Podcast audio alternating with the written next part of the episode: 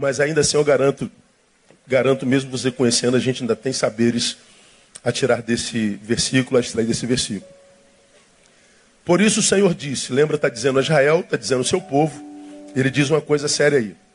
Ele diz assim: Pois que esse povo, o meu, né, se aproxima de mim e com a sua boca e com seus lábios me honra, mas tem afastado para longe de mim o seu coração, e o seu temor para comigo consiste em mandamentos de homens aprendidos de có. Vamos juntos? Por isso o Senhor disse: o que, que ele disse? Vamos juntos?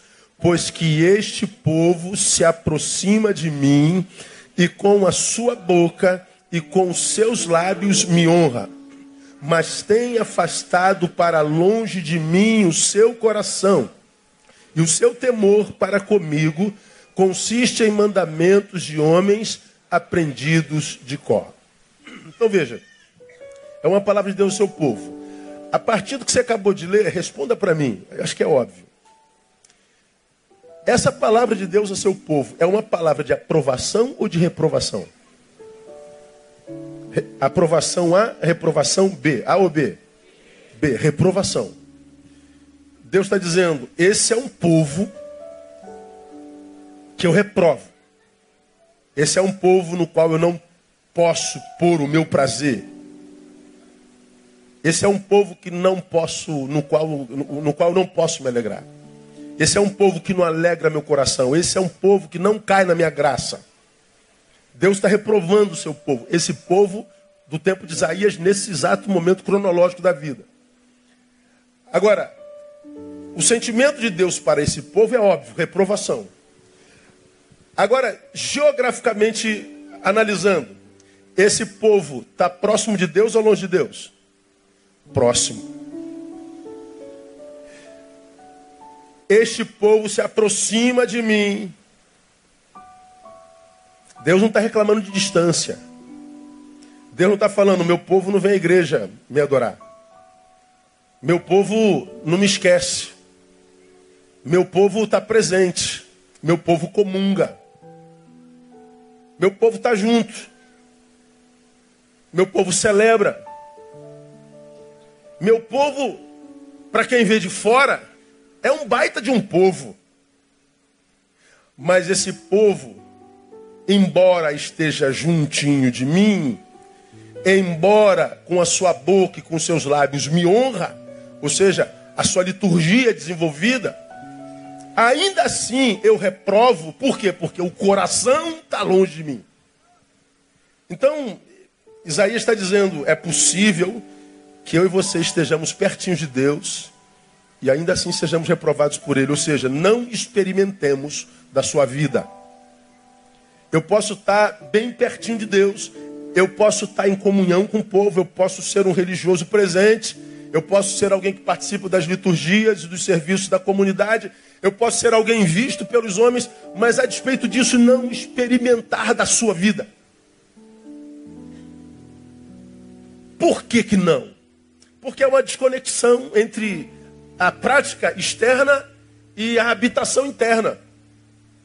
Deus aqui nesse texto, ele fala sobre dois tipos de aproximação que a gente pode ter dele, ou sobre ele. Um é o social externo, esse que a gente chama de objetivo, o outro é o individual e o interno. Então ele fala de duas formas de aproximação. E diz mais: é possível que eu me aproxime dele de um jeito sem que o outro esteja próximo. Ele está dizendo: eu posso ver diante de Deus uma dicotomia. Eu posso ser um ser dividido.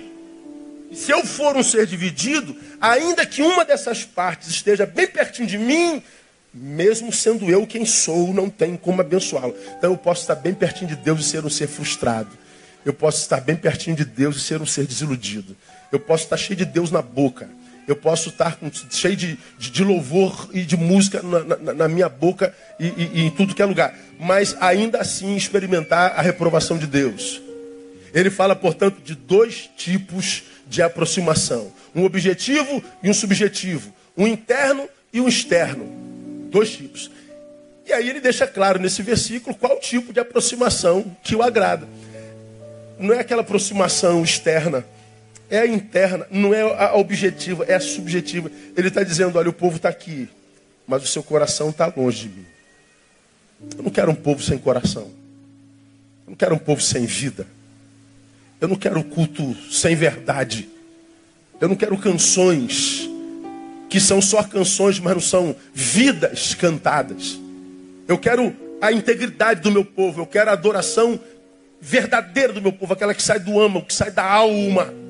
Ele está falando que prefere o nosso mundo interior. Então, é, é muito bom, amados, quando a gente vem para a igreja e adora assim, é bonito isso. Gente vai bem para casa, a gente vai leve para casa, a gente diz, poxa, a palavra foi uma benção, o louvor foi uma benção, poxa, como foi bom aquele testemunho, aquele cara foi uma benção, estou voltando para casa leve. Legal, pode ser só um, um anestésico. Porque, embora nós adoremos coletivamente, Deus está dizendo: eu olho para cada um de vocês individualmente. E no meio dessa multidão, o louvor que eu extraio é o subjetivo, é o individual. Isso quer dizer o seguinte: nós podemos estar cantando a mesma canção, nós podemos estar sentindo que a mesma coisa, nós podemos estar vivendo a mesma emoção, a mesma alegria, mas é possível que, embora nós estejamos vivendo experienciando a mesma coisa. Um pode estar sendo aceito por Deus e outro sendo totalmente reprovado por Deus. Aí a pergunta que eu lhe faço e é óbvia: 2018, o que você pretende? Ser aprovado por Deus ou reprovado? Você pretende ser achado por Deus e receber da sua bênção? Ou você prefere ser achado por Deus e não perceber absolutamente nada dele? O que, que você espera de Deus? Bom, Deus está dizendo: eu preciso que você seja um ser íntegro. Eu preciso que você seja um ser integral. Eu não aceito parte do que você me oferece. Eu não aceito parte do seu louvor. Eu não aceito parte da sua adoração. Eu só recebo se você se doar totalmente. Você está entendendo essa palavra aqui, amém ou não? Lembro você um episódio acontecido dentro de uma das igrejas evangélicas desse país. Depois da mensagem, já falei sobre isso aqui. Um, pastor pregou um sermão muito abençoador e abençoado. E depois ele fez um convite a que as pessoas se entregassem a Jesus. Fez um convite ao arrependimento, à salvação. Quantos querem se entregar totalmente a Jesus? A história conta que numa comunidade como essa sai do banco lá atrás um homem que não tinha ambas as pernas e também não tinha cadeira de roda. Ele foi trazido por alguém. Diante do apelo, diz a história que ele passou, aquele homem veio se arrastando pelo corredor da igreja, arrastando, arrastando, arrastando, muito comovido, muito emocionado, e ele chega no pé do altar, olha para o pregador e diz: Pastor, Deus aceita um homem pela metade como eu. E o pastor deu uma resposta brilhante que você já conhece: Deus aceita, sim, um homem pela metade como você que se entrega a ele integralmente. O que Deus não aceita é um homem inteiro que se entregue a ele pela metade. Ou nós nos doamos integralmente ou não há doação alguma.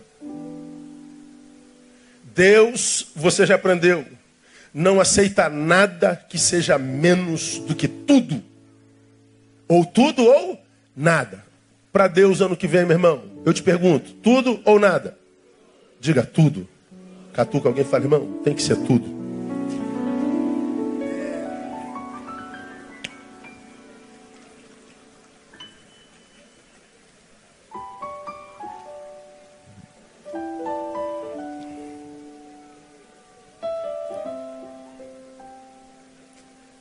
Deus prefere a minha interioridade.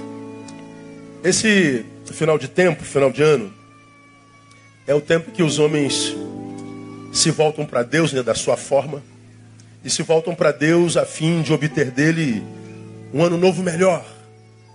Preguei domingo passado que essa última semana do ano é a melhor semana do ano. Falei sobre o fenômeno espírito de Natal. Que fenômeno é esse que acontece conosco nessa semana, que faz com que a gente se torne mais solidário, mais gentil, mais humano? ouve de paz, deseja de paz o tempo inteiro, mas a gente só ouve nessa semana. Se o que nós somos na última semana fôssemos no resto do ano, nós viveríamos um paraíso. Mas é só na última semana.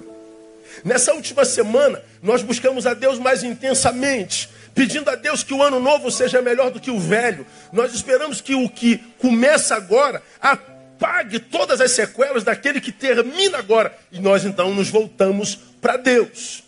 Agora, interessante para mim, irmão, são as formas, as formas que os homens usam para tentar atrair de Deus a bênção para 2018. Aí eu fiquei vendo algumas reportagens e fiquei pensando, caramba, se o Deus que essa gente busca se manifesta através das expressões que ele usam para alcançá-lo, o que eu quero desse Deus em 2018 é distância mesmo. Há um Deus em 2018 com o qual não quero me encontrar de jeito nenhum. Há um Deus em 2018 que não me interessa de jeito nenhum. É esse Deus que a maioria de nós, inconscientemente, quase que irracionalmente busca.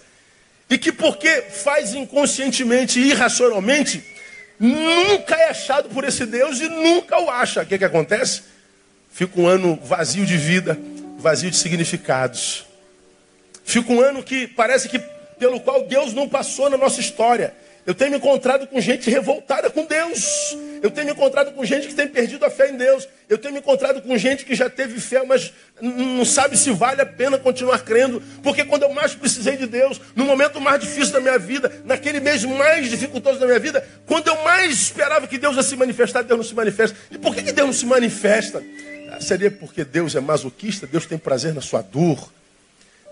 Deus fica lá de cima com o braço cruzado, vendo você gemendo e diz: geme, que o seu gemido me faz bem. Não, Deus não é assim, porque nós não somos assim com nossos filhos.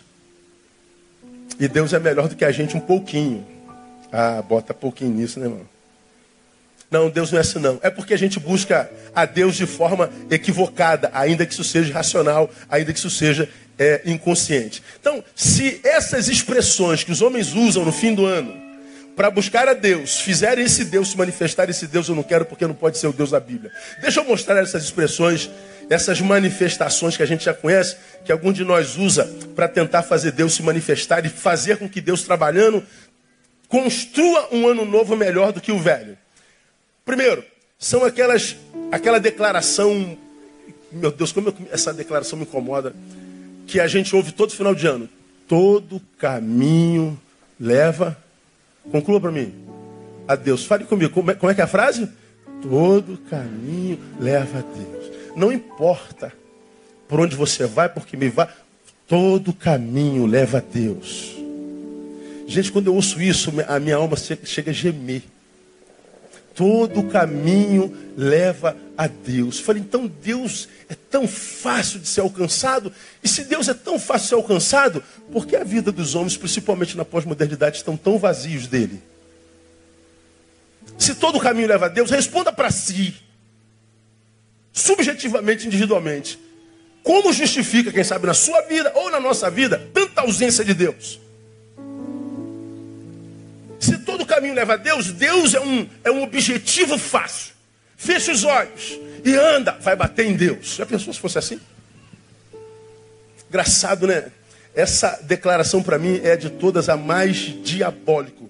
Esse é o Deus que o povo busca esse é o Deus que o povo crê, esse é o Deus que o povo espera que o abençoe, esse é o Deus que muitas vezes nós irracionalmente achamos e confundimos com o da Bíblia, esse é o Deus que está na boca e no inconsciente ou na consciência coletiva da nação, esse é o Deus que todo caminho leva a Ele. Pois é, esse Deus que todo caminho leva a Ele é o mesmo Deus que tem frustrado uma geração de gente. É esse Deus cujo caminho todos levam a Deus que tem feito com que tanta gente perca fé nele. Porque todo caminho leva a ele, mas ninguém o encontra. E porque não encontra, diz Deus não existe. Não, não é que Deus não exista. É porque a ideia de que todo caminho leva a Deus é burra. É incoerente. Perceba, nem toda estrada leva ao mesmo lugar. Não há lugar, não existe um lugar onde todos os caminhos, todas as estradas vão terminar nele. Não existe esse lugar. Mas nós acreditamos que Deus todo caminho vai levar até lá. Não importa a estrada, não importa o meio. Não importa aquele que o leve, não importa aquele que se diga caminho. Se é Deus, vai te levar lá. Ora, se leva, por que será, irmãos? Que nós vemos a sua ausência na vida de tantos homens. E ó, eu não estou. Não estou falando de gente de outra religião, não, tá, gente? Eu não estou aqui jogando pedra num irmão, na irmã daquele ou daquela religião. Está difícil de achar esse Deus na vida daqueles que vivem com Deus na boca. Está difícil achar esse Deus na vida de gente que está pertinho na comunhão, adorando e honrando com os lábios.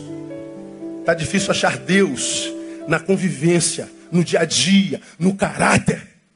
Está difícil achar esse Deus em qualquer canto. Nunca foi tão difícil ver Deus como nesse tempo que a gente chama de hoje. E é exatamente disso que Isaías está falando. Como quem diz, eu estou vendo esse povo cantando, estou vendo esse povo me adorando, estou vendo esse povo pronunciando meu nome, mas eu estou vendo desde esse mesmo povo a ausência da minha presença, porque eu habito interioridades, eu habito corações.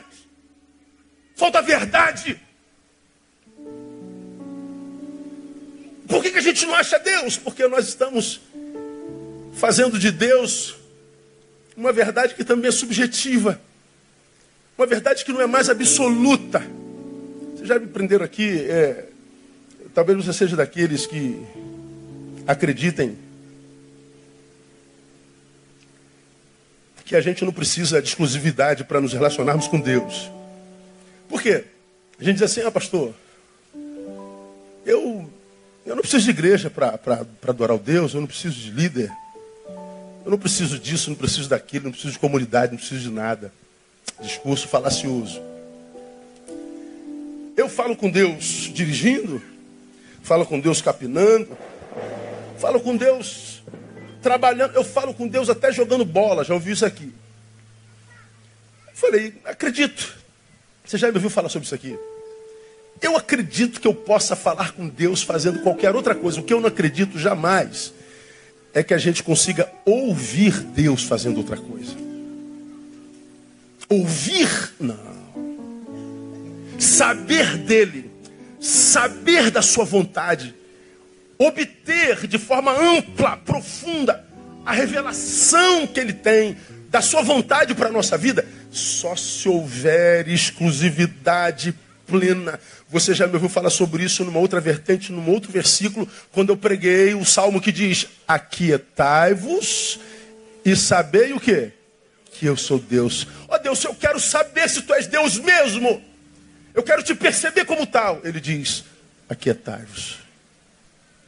Não divida sua atenção, não divida seu tempo, não divida seus afazeres, não divida, não divida suas emoções. Se você quer saber Deus, ou seja, conhecê-lo, não só ser alguém que tem informação a respeito dele, alguém que ouve a respeito dele, alguém que canta a respeito dele, alguém que tem testemunhos de terceiros a respeito dele, mas você quer ter experiência, quer ter uma relação experiencial verdadeira. Ele está dizendo, Neil, só na quietude. Eu sou um caçador de corações. O que você acha, irmãos?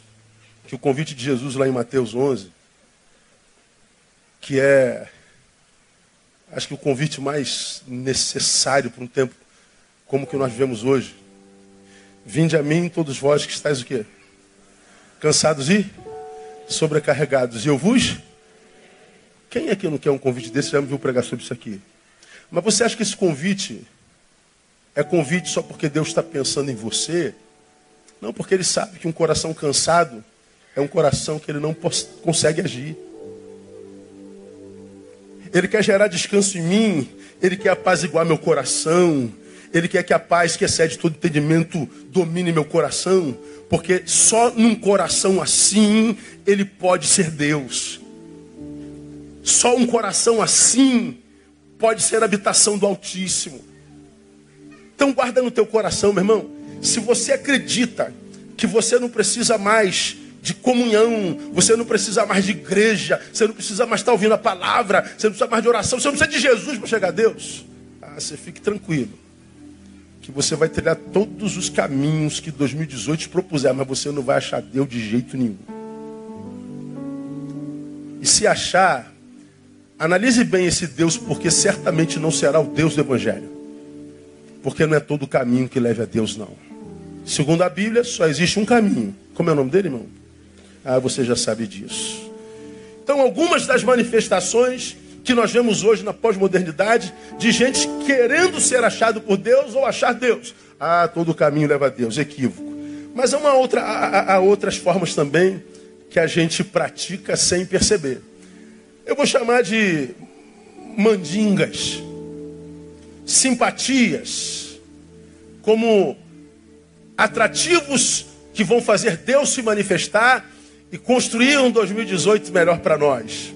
Sei lá, é, me digam algumas aí. Usar branco. É uma mandinga, não? Oh, o senhor está de branco, pastor aí.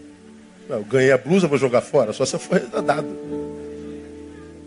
Ó, oh, se você quer arrumar um marido, tem uma cor para calcinha.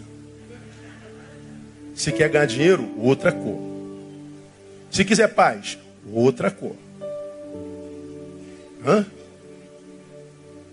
Comer lentilha. Eu não sei o que é lentilha até hoje, cara. Eu nunca vi lentilha na minha vida. Eu olho daqui, ó, a maioria da cor vista é branca. Mas crente não acredita nisso. Ó, você vai para Copacabana, você vai pular quantas ondas?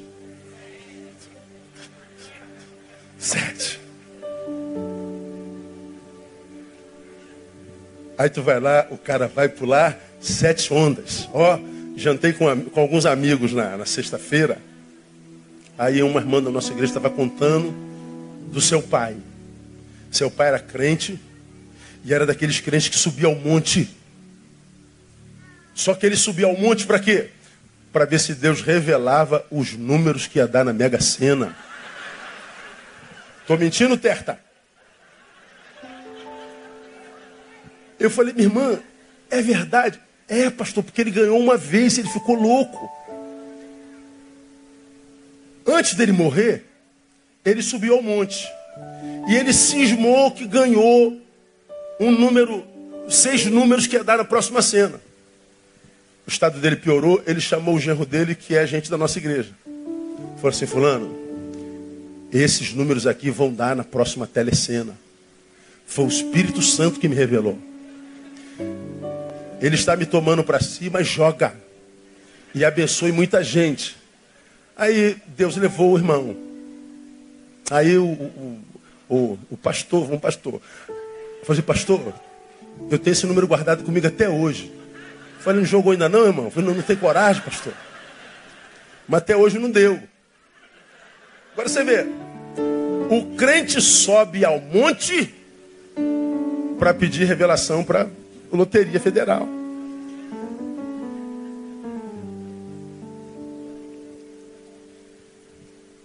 Compra champanhe francesa. Toma sete goles. Quando você for entrar no mar, entra com o pé direito. Toma banho de ervas. Pula sete ondas. A gente faz isso no desejo de movimentar o divino. Aquele que tem poder para construir um ano novo para nós bom. E a gente acredita que essa mandinga faz Deus se mover. Se Deus se move através dessa mandinga, tudo que eu quero desse Deus de 2018 é distância.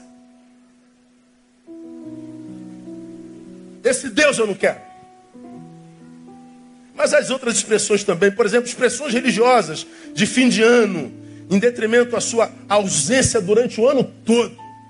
É? Durante todo o ano, grande parte de nós Vive quem, como quem ignora Deus, não lembra de Deus para nada. Tem membro da Igreja Batista Betânia que só vem à igreja uma vez por mês. Quem adivinhar que dia é do mês? Qual é o dia? Ah, vocês sabem. Só vem na igreja no dia de ceia. É o crente gastronômico. Ele só vem para comer pão e beber vinho. É mandingueiro. Porque ele acredita que na ceia tem uma, uma graça maior, uma bênção maior. Então ele vem uma vez por mês, que é o dia de ceia, e o culto de fim de ano ele não falta. Por quê? Vai ter um papelzinho que ele vai botar o pedido dele e o ungidão do pastor Neil vai orar por ele todo dia. Não vou perder essa bênção jamais.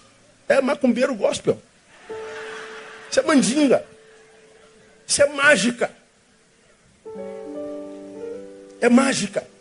Ele ignora Deus o ano inteiro, mas no final do ano ele está lá. Ele ignora Deus o mês todo, mas no primeiro dia da semana ele está lá. E a gente acha que essas expressões esporádicas de culto comove ou move o coração de Deus. E eu tenho ensinado aos irmãos, amados, eu posso não servir a Deus com integridade, mas não finja uma integridade quando você estiver na coletividade cultica ou da comunhão, porque a gente precisa, sobretudo, respeitar a inteligência de Deus. Deus sabe quem nós somos. Deus não se move com a minha canção, com a minha presença. Deus está dizendo: vocês estão perto de mim, com a sua boca me honra, me adora, mas o coração está longe. Então quem diz, ora, melhor não adorar, respeita a minha inteligência, meu povo. Não me chame de idiota, povo meu. Você não se lembra de mim um ano inteiro, agora na virada você acende uma vela. Você não se lembra de mim um ano inteiro, agora mata um frango. Você não se lembra de mim um ano inteiro e agora vem dizer que está apaixonado por mim. Se esse Deus se move nas minhas expressões esporádicas, ah, eu não quero esse Deus. É um Deus que tem preço. É um Deus que se vende. É um Deus diabólico. Esse Deus não existe mesmo, não. Então, muita gente que não acha Deus, porque esse Deus não existe. E se achar um Deus que se move por causa de declaração de que todo caminho leva a Deus, através de mandingas, através de expressões esporádicas, ah, meu irmão, pode esquecer esse Deus. Porque você pode estar arrumando um problema para a tua vida feio. Esse Deus eu não quero. Mas, graças a Deus, irmãos, que o Deus da Bíblia, o nosso Deus não é o mesmo Deus que esse povo consciente ou inconscientemente busca. Pois para o nosso Deus só existe um caminho. E como você já me viu pregando aqui há bem pouco tempo atrás, ah, nós vemos os sábios, os intelectuais, os filósofos, os antropólogos, os cabeções, querendo estudar a, a, verdade, querendo saber se Deus existe ou não. Um diz que existe, outro diz que não existe. Não, porque crê é bobagem, não crê não sei o quê. A gente, eu nunca vi tanto se pronunciar o nome de Deus como hoje. Você joga aí no Google Deus, você passa o resto da tua vida falando sobre Deus. O ateu falando sobre Deus, o filósofo falando sobre Deus, o antropólogo falando sobre Deus, o pastor falando sobre Deus. Todo mundo falando sobre Deus. Agora, embora ele seja a inexistência mais falada, eu nunca vi a sua presença tão rara na vida de uma geração como essa. Porque para Deus só existe um caminho e o nome desse caminho é Jesus de Nazaré. A gente conhece muito bem esse Deus. E esse Deus, que como você já me viu pregar aqui, todos buscam a verdade. A filosofia diz que a verdade é uma coisa, a psicologia diz que é outra, não sei quem dizer. Aí parece Jesus diz assim: ó, Eu sou o caminho e eu sou a verdade. Qual o caminho para Deus? Caridade. Qual o caminho para Deus? Boas obras. Qual o caminho para Deus? Jesus diz: Eu sou o caminho o que é a verdade? Eu sou a verdade. O que é a vida? Eu sou a vida. Ou esse cara, como você já viu pregar, é um megalomaníaco doido, retardado. Ou esse cara está dizendo a verdade.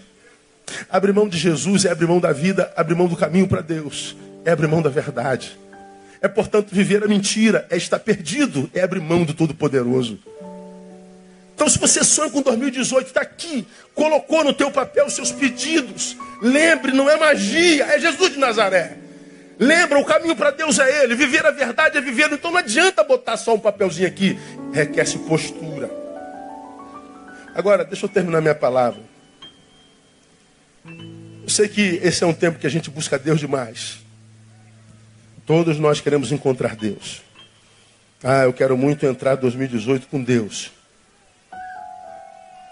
E quando pisar no primeiro segundo de 2018, dizer para todas as potestades, ó, já estão vendo com quem que eu estou entrando, né? Está vendo com quem que eu estou aliançado, né? Pronto, está resolvido. Porque o que eles respeitam não é a gente, é quem anda com a gente. Não é o que eu sou, mas aquele para quem eu sou habitação. É isso que eles respeitam. Então, entre 2018 mostrando com quem que você já está aliançado. Você já resolve metade dos seus problemas. Depois, haja como quem tem aliança com ele. Você já resolveu outra metade dos problemas. E depois é só seguir em fé. 2018 em Deus já está pronto, irmão.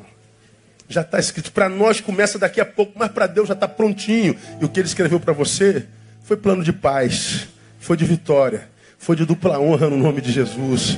Então se transforme em alguém merecedor disso que ele já escreveu para você. Aplauda ele. Agora, eu creio com toda a minha alma que quando a gente tenta encontrar Deus, a gente quase que caminha na direção. Não somos nós que encontramos a Deus, né? Na verdade, é Ele quem nos encontra. É, quando você lê João 15,16, vós não escolheste a mim, mas eu vos escolhi a vós. Não é você que me escolhe. Quando eu digo que escolhi a Deus, esse desejo só me veio porque Ele já havia me escolhido. Deus é o que opera em vós, tanto querer quanto efetuar. Você quer Deus em 2018 também ou não? Quantos querem Deus? Diga, eu quero mais de Deus. Por que, que você quer? Porque Ele quis que você quisesse. Ele opera o querer. Vai encontrar Deus? Ah, o efetuar também é Ele. Se Ele vir que o teu querer é verdadeiro, você o encontra. É Ele quem nos encontra. Nós o queremos porque Ele nos quis primeiro. Nós o encontramos porque Ele nos encontrou primeiro.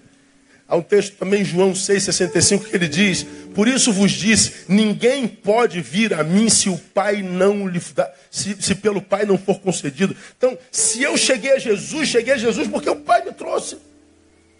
É Ele quem gera a fome dele em mim. Então é Ele que nos encontra, é Ele quem nos acha, é Ele quem nos busca. Agora, quem é aquele que ele encontra? E aqui eu vou terminar minha palavra. Bom, ele encontra aquele que ele procura. Agora responda para mim, você sabe. E quem é aquele que ele procura? Está na palavra. A Bíblia diz que Deus procura os verdadeiros adoradores. Já falamos sobre ele hoje aqui nesse culto. Deus encontra quem ele procura. E ele procura adoradores. E o que é um adorador? Terminei. Adorador é aquele em cujo coração ainda habita um ser humano. Guarda isso. Adorador para Deus é aquele em cujo coração ainda habita um ser humano. Num tempo como esse que nós vivemos hoje, há tantos moradores possíveis querendo habitar nosso coração. Tantos, tantos, tantos, tantos sentimentos querendo fazer morada em mim, você. Teu coração é uma casa desejada, guarda isso na tua vida. Teu coração é uma mansão que deve ter muita coisa boa dentro, porque há, há tanta coisa querendo morar dentro da gente, há tantas forças, tantas entidades, tantos sentimentos querendo fazer em nós morada, que administrar essa morada chamada coração está difícil, cada vez mais difícil. Ah, quanta gente querendo morar em nós. Agora, tem dois moradores que eu acredito que são os piores: o ódio e a indiferença. Deus encontra adoradores Adorador é aquele cujo coração, ou em cujo coração ainda habita um ser humano. E há dois, duas forças que, se habitarem em nosso coração, expulsam o ser humano que há lá: ódio e indiferença. Agora eu pergunto para você: ódio e indiferença são sentimentos raros ou comuns no coração do homem contemporâneo? Tá fácil odiar, não tá?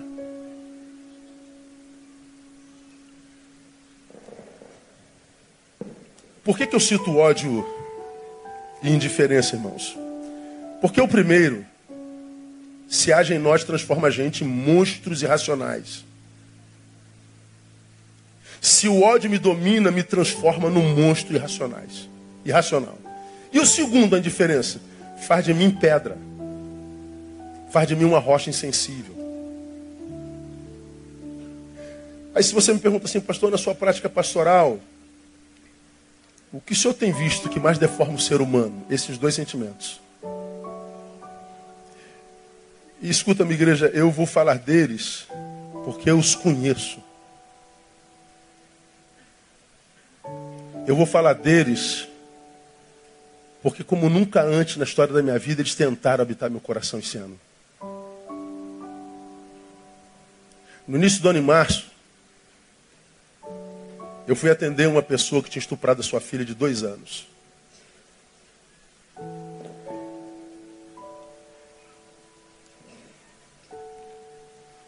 E eu me lembro quando eu tive diante daquele homem, depois de ter visitado a sua filha, que morreu.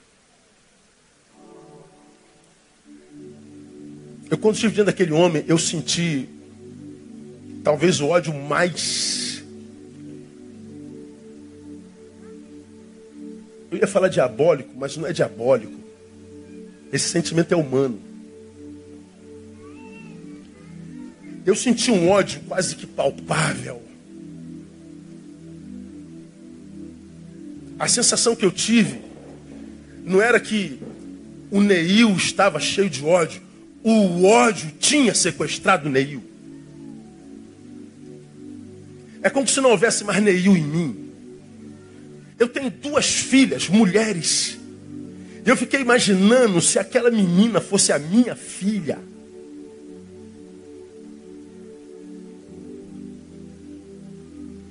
Me pediram, pastor, ajuda esse homem. Eu ajudei esse homem. Só que não naquele dia. Naquele dia, o meu ódio, se me domina e me faz frutificar, me faria produzir monstruosidade. Porque o ódio, eu descobri, tem esse poder de me transformar num monstro. Esse ódio tem o poder de me roubar de mim. De fazer com que a minha subjetividade seja sequestrada e eu não me encontre com ela por muito tempo. O ódio. E se você quer saber, numa geração fria como a nossa, o ódio faz a gente se sentir vivo. Quem não conhece amor, quem não tem família abalizada, quem não tem razão para viver, quem perdeu esperança, o ódio faz você se sentir vivo. Por isso tanto ódio por aí. Agora, qual o problema do ódio? Me faz ou me transforma num monstro irracional, me transforma num bicho cuja produção é mortal. Eu mato tudo que está à minha volta, porque em mim esse monstro já matou tudo que estava dentro. Então, guarda no teu coração, Deus procura, Deus acha o que ele procura, o que ele procura, adorador. Adorador é aquele em cujo coração ainda existe o ser humano. O ser humano é aquele que não permitiu que o ódio que transforma em monstro haja. Então essa palavra é para você que está aqui, cheio de mágoa no coração, cheio de raiva desesperançado por causa dos vagabundos deputados, por causa dos ladrões do Senado, por causa do bendito do Gilmar Mendes que solta todo mundo, por causa da gasolina que subiu 200 vezes esse ano, por causa da injustiça para com os pobres, porque é, é, é, é funcionário estadual e não recebe, porque tem toda a razão para odiar. Nós brasileiros e cariocas temos toda a razão para odiar. Mas se eu odeio, o adorador some porque me transforma em monstro.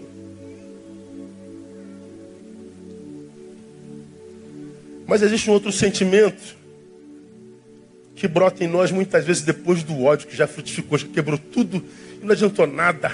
Você fez justiça com a sua própria mão, você arrebentou, você quebrou, você espancou, virou essa coisa toda, mas não adiantou nada. Depois do ódio vem, sabe o que? Indiferença. A indiferença te transforma numa rocha, numa pedra, num ser abjeto, sem sentimento, que já não consegue se alegrar com as mínimas coisas, que acaba perdendo o sabor na esposa, na filha, no filho, em Deus. A vida perde sentido. O monstro, como você ouviu, é o produtor de monstruosidade. E o indiferente é o homem de bem improdutivo. Você não é mal, você não produz maldade, você não espanca ninguém, você não redivida ninguém, mas você é um bom, é o do bem que não produz mais. O que, que adianta, pastor? O que, que adianta eu fazer o bem? O que, que adianta eu ser honesto? O que, que adianta eu ser justo? O que, que adianta eu ser bonzinho que só recebo na lata? Pois é, você vai se transformando num indiferente. Esse indiferente não te faz mal, mas te faz do bem inútil. O que produz mal peca, E o que sabe fazer bem e não faz, peca. Em Deus eu peco quando eu sou monstro, em Deus eu peco quando eu sou indiferente. Se eu peco na monstruosidade que produz maldade, ou no indiferente que está impossibilitado de produzir bondade, o adorador em mim some e Deus não acha. Não adianta mandinga, não adianta onda, não adianta pular onda, não adianta tomar banho de erva, não adianta dizer que todo caminho leva a Deus, não adianta estar tá perto de Deus, não adianta estar tá na igreja, não adianta virar o ano, não adianta subir monte, não adianta virar o ano de joelho, é bobagem. Eu tenho que ter cuidado com o monstro e tenho que ter cuidado com a indiferença. Guarda isso no seu coração. Em ambos os casos, no monstro e no indiferente, nós temos o aparecimento por invasão de duas entidades nocivas. O monstro e o indiferente são entidades nocivas e não identificáveis com a nossa essência. Quando você vira monstro, você produz certas coisas que diz: Meu Deus, como eu pude fazer isso? Vi hoje. Pastor, eu não entendo como eu fiz isso. Pois é, uma entidade te dominou. Uma entidade gerou uma nova identidade que não é identificável com a tua natureza. Sua natureza foi deformada. E você começa a falar coisas que não é da tua natureza. Você começa a produzir coisas que não é da tua natureza. Você começa a desenvolver relações que não são da tua natureza. E você vai construindo amanhãs que vão desconfigurando o que Deus planejou para você. Cuidado com essas entidades. Indiferentemente você não toma mais partido. Indiferentemente você não sofre mais com a dor de ninguém porque ninguém sofreu com a sua. Indiferentemente você vai agindo como pedra, como um poste sem sentimentos. Não tem como Deus construir um ano para uma pedra. Não tem como Deus construir um ano para um monstro. Não tem como Deus criar um ano para indiferentes. Por onde vocês acham que essas entidades, o monstro indiferente, que gera uma nova identidade em nós, invadem nosso, nosso, nossa vida e domina? Por onde que eles entram? Entra pelo coração. É por aqui, ó. Pastor, foi o diabo. Não foi o diabo, não. Quisera eu que meus problemas fossem o diabo. Quer saber, minha igreja? O diabo não me dá trabalho nenhum, mas ser humano.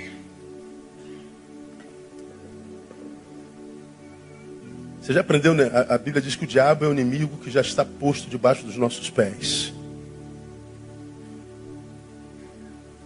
Mas o meu eu mas a ingratidão dele, a indiferença dele, a culpabilidade dele, a meninice dele, o mau caráter dele. Ah, isso adoece a gente. Desperta meu monstro ou me transforma numa pedra. Então vem do coração. Como diz Marcos, pois é do interior do coração dos homens que procedem os maus pensamentos, as prostituições, os furtos, os homicídios, os adultérios, a cobiça, a maldade, o dolo, a libertinagem, a inveja, a blasfêmia, a soberba, a insensatez, todas essas más coisas procedem de dentro e contaminam o homem. Ele está dizendo: a desgraça que desgraça tua vida te habita. que desconfigura o projeto de Deus para o teu futuro te habita. E só uma forma de controlar essa desgraça que saindo de mim pode contaminar o curso da minha vida é controlando pelo Espírito Santo de Deus. É pela adoração que eu faço isso. Adorador é aquele cujo coração ainda existe um ser humano nosso maior desafio hoje, nessa virada de ano, é não permitir que esse ser humano que habita nosso coração perca espaço em nós. Como é fácil botar esse ser humano para fora. O ódio e a indiferença são as forças mais poderosas. O nosso maior desafio em 2018 não permitir que esse ser humano perca espaço em nós. Não permitir. Porque é Ele, com a ajuda de Deus, que domina esse lixo todo que nos habita desde a queda. É esse ser humano, com a ajuda de Deus, que faz com tudo isso que habite meu coração não frutifique. É esse ser humano que está aqui e pelo qual todas as entidades do universo brigam Todas as forças do universo querem habitar nosso coração. Todos os espíritos das potestades do ar, os demônios, todos, todos querem dominar o nosso coração e transformar a gente num monstro. Bom, eles têm conseguido fazer isso na humanidade com uma facilidade assustadora. E a maldade do homem me assusta e ela habita em qualquer um de nós. Agora, se a gente quer ser verdadeiro e não sair daqui para viver uma fé de jargão, a vitória é nossa pelo sangue de Jesus, mil cairão. 2017 foi pauleiro, né, irmão? Dureza. Você teve vontade alguma vez nesse ano de chutar o balde? Quantos tiveram vontade, pastor? Eu tive vontade de chutar o balde. Você levanta a mão assim, bem rapidinho. Não dá vontade de fazer uma Teve vontade de pegar no pescoço de alguém e fazer justiça com a própria mão? Teve vontade de deixar o monstro dar uma voltinha? Ah, vai lá! Rebenta logo com tudo. Teve vontade de apertar aquele botãozinho? Vou apertar o botão do. do e, quer saber?